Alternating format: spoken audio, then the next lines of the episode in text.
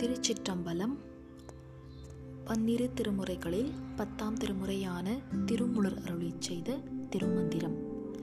பாடல் இருநூற்றி நாற்பத்தி ஆறு மன்னனின் அறம். பாடல் கால் கொண்டு கட்டி கனல் கொண்டு மேலேற்றி பால் கொண்டு சோமன் முகம் பற்றி உண்ணாதோர் மால் கொண்டு தேரலையுண்ணும் மருளரை மேல்கொண்டு தன்னடஞ்செய் வேந்தன் கடனே. பொருள்.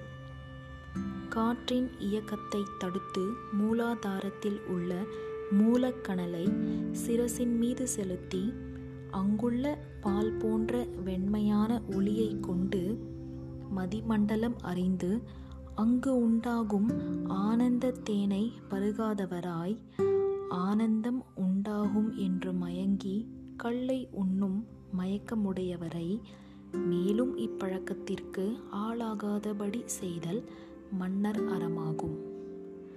திருச்சிற்றம்பலம்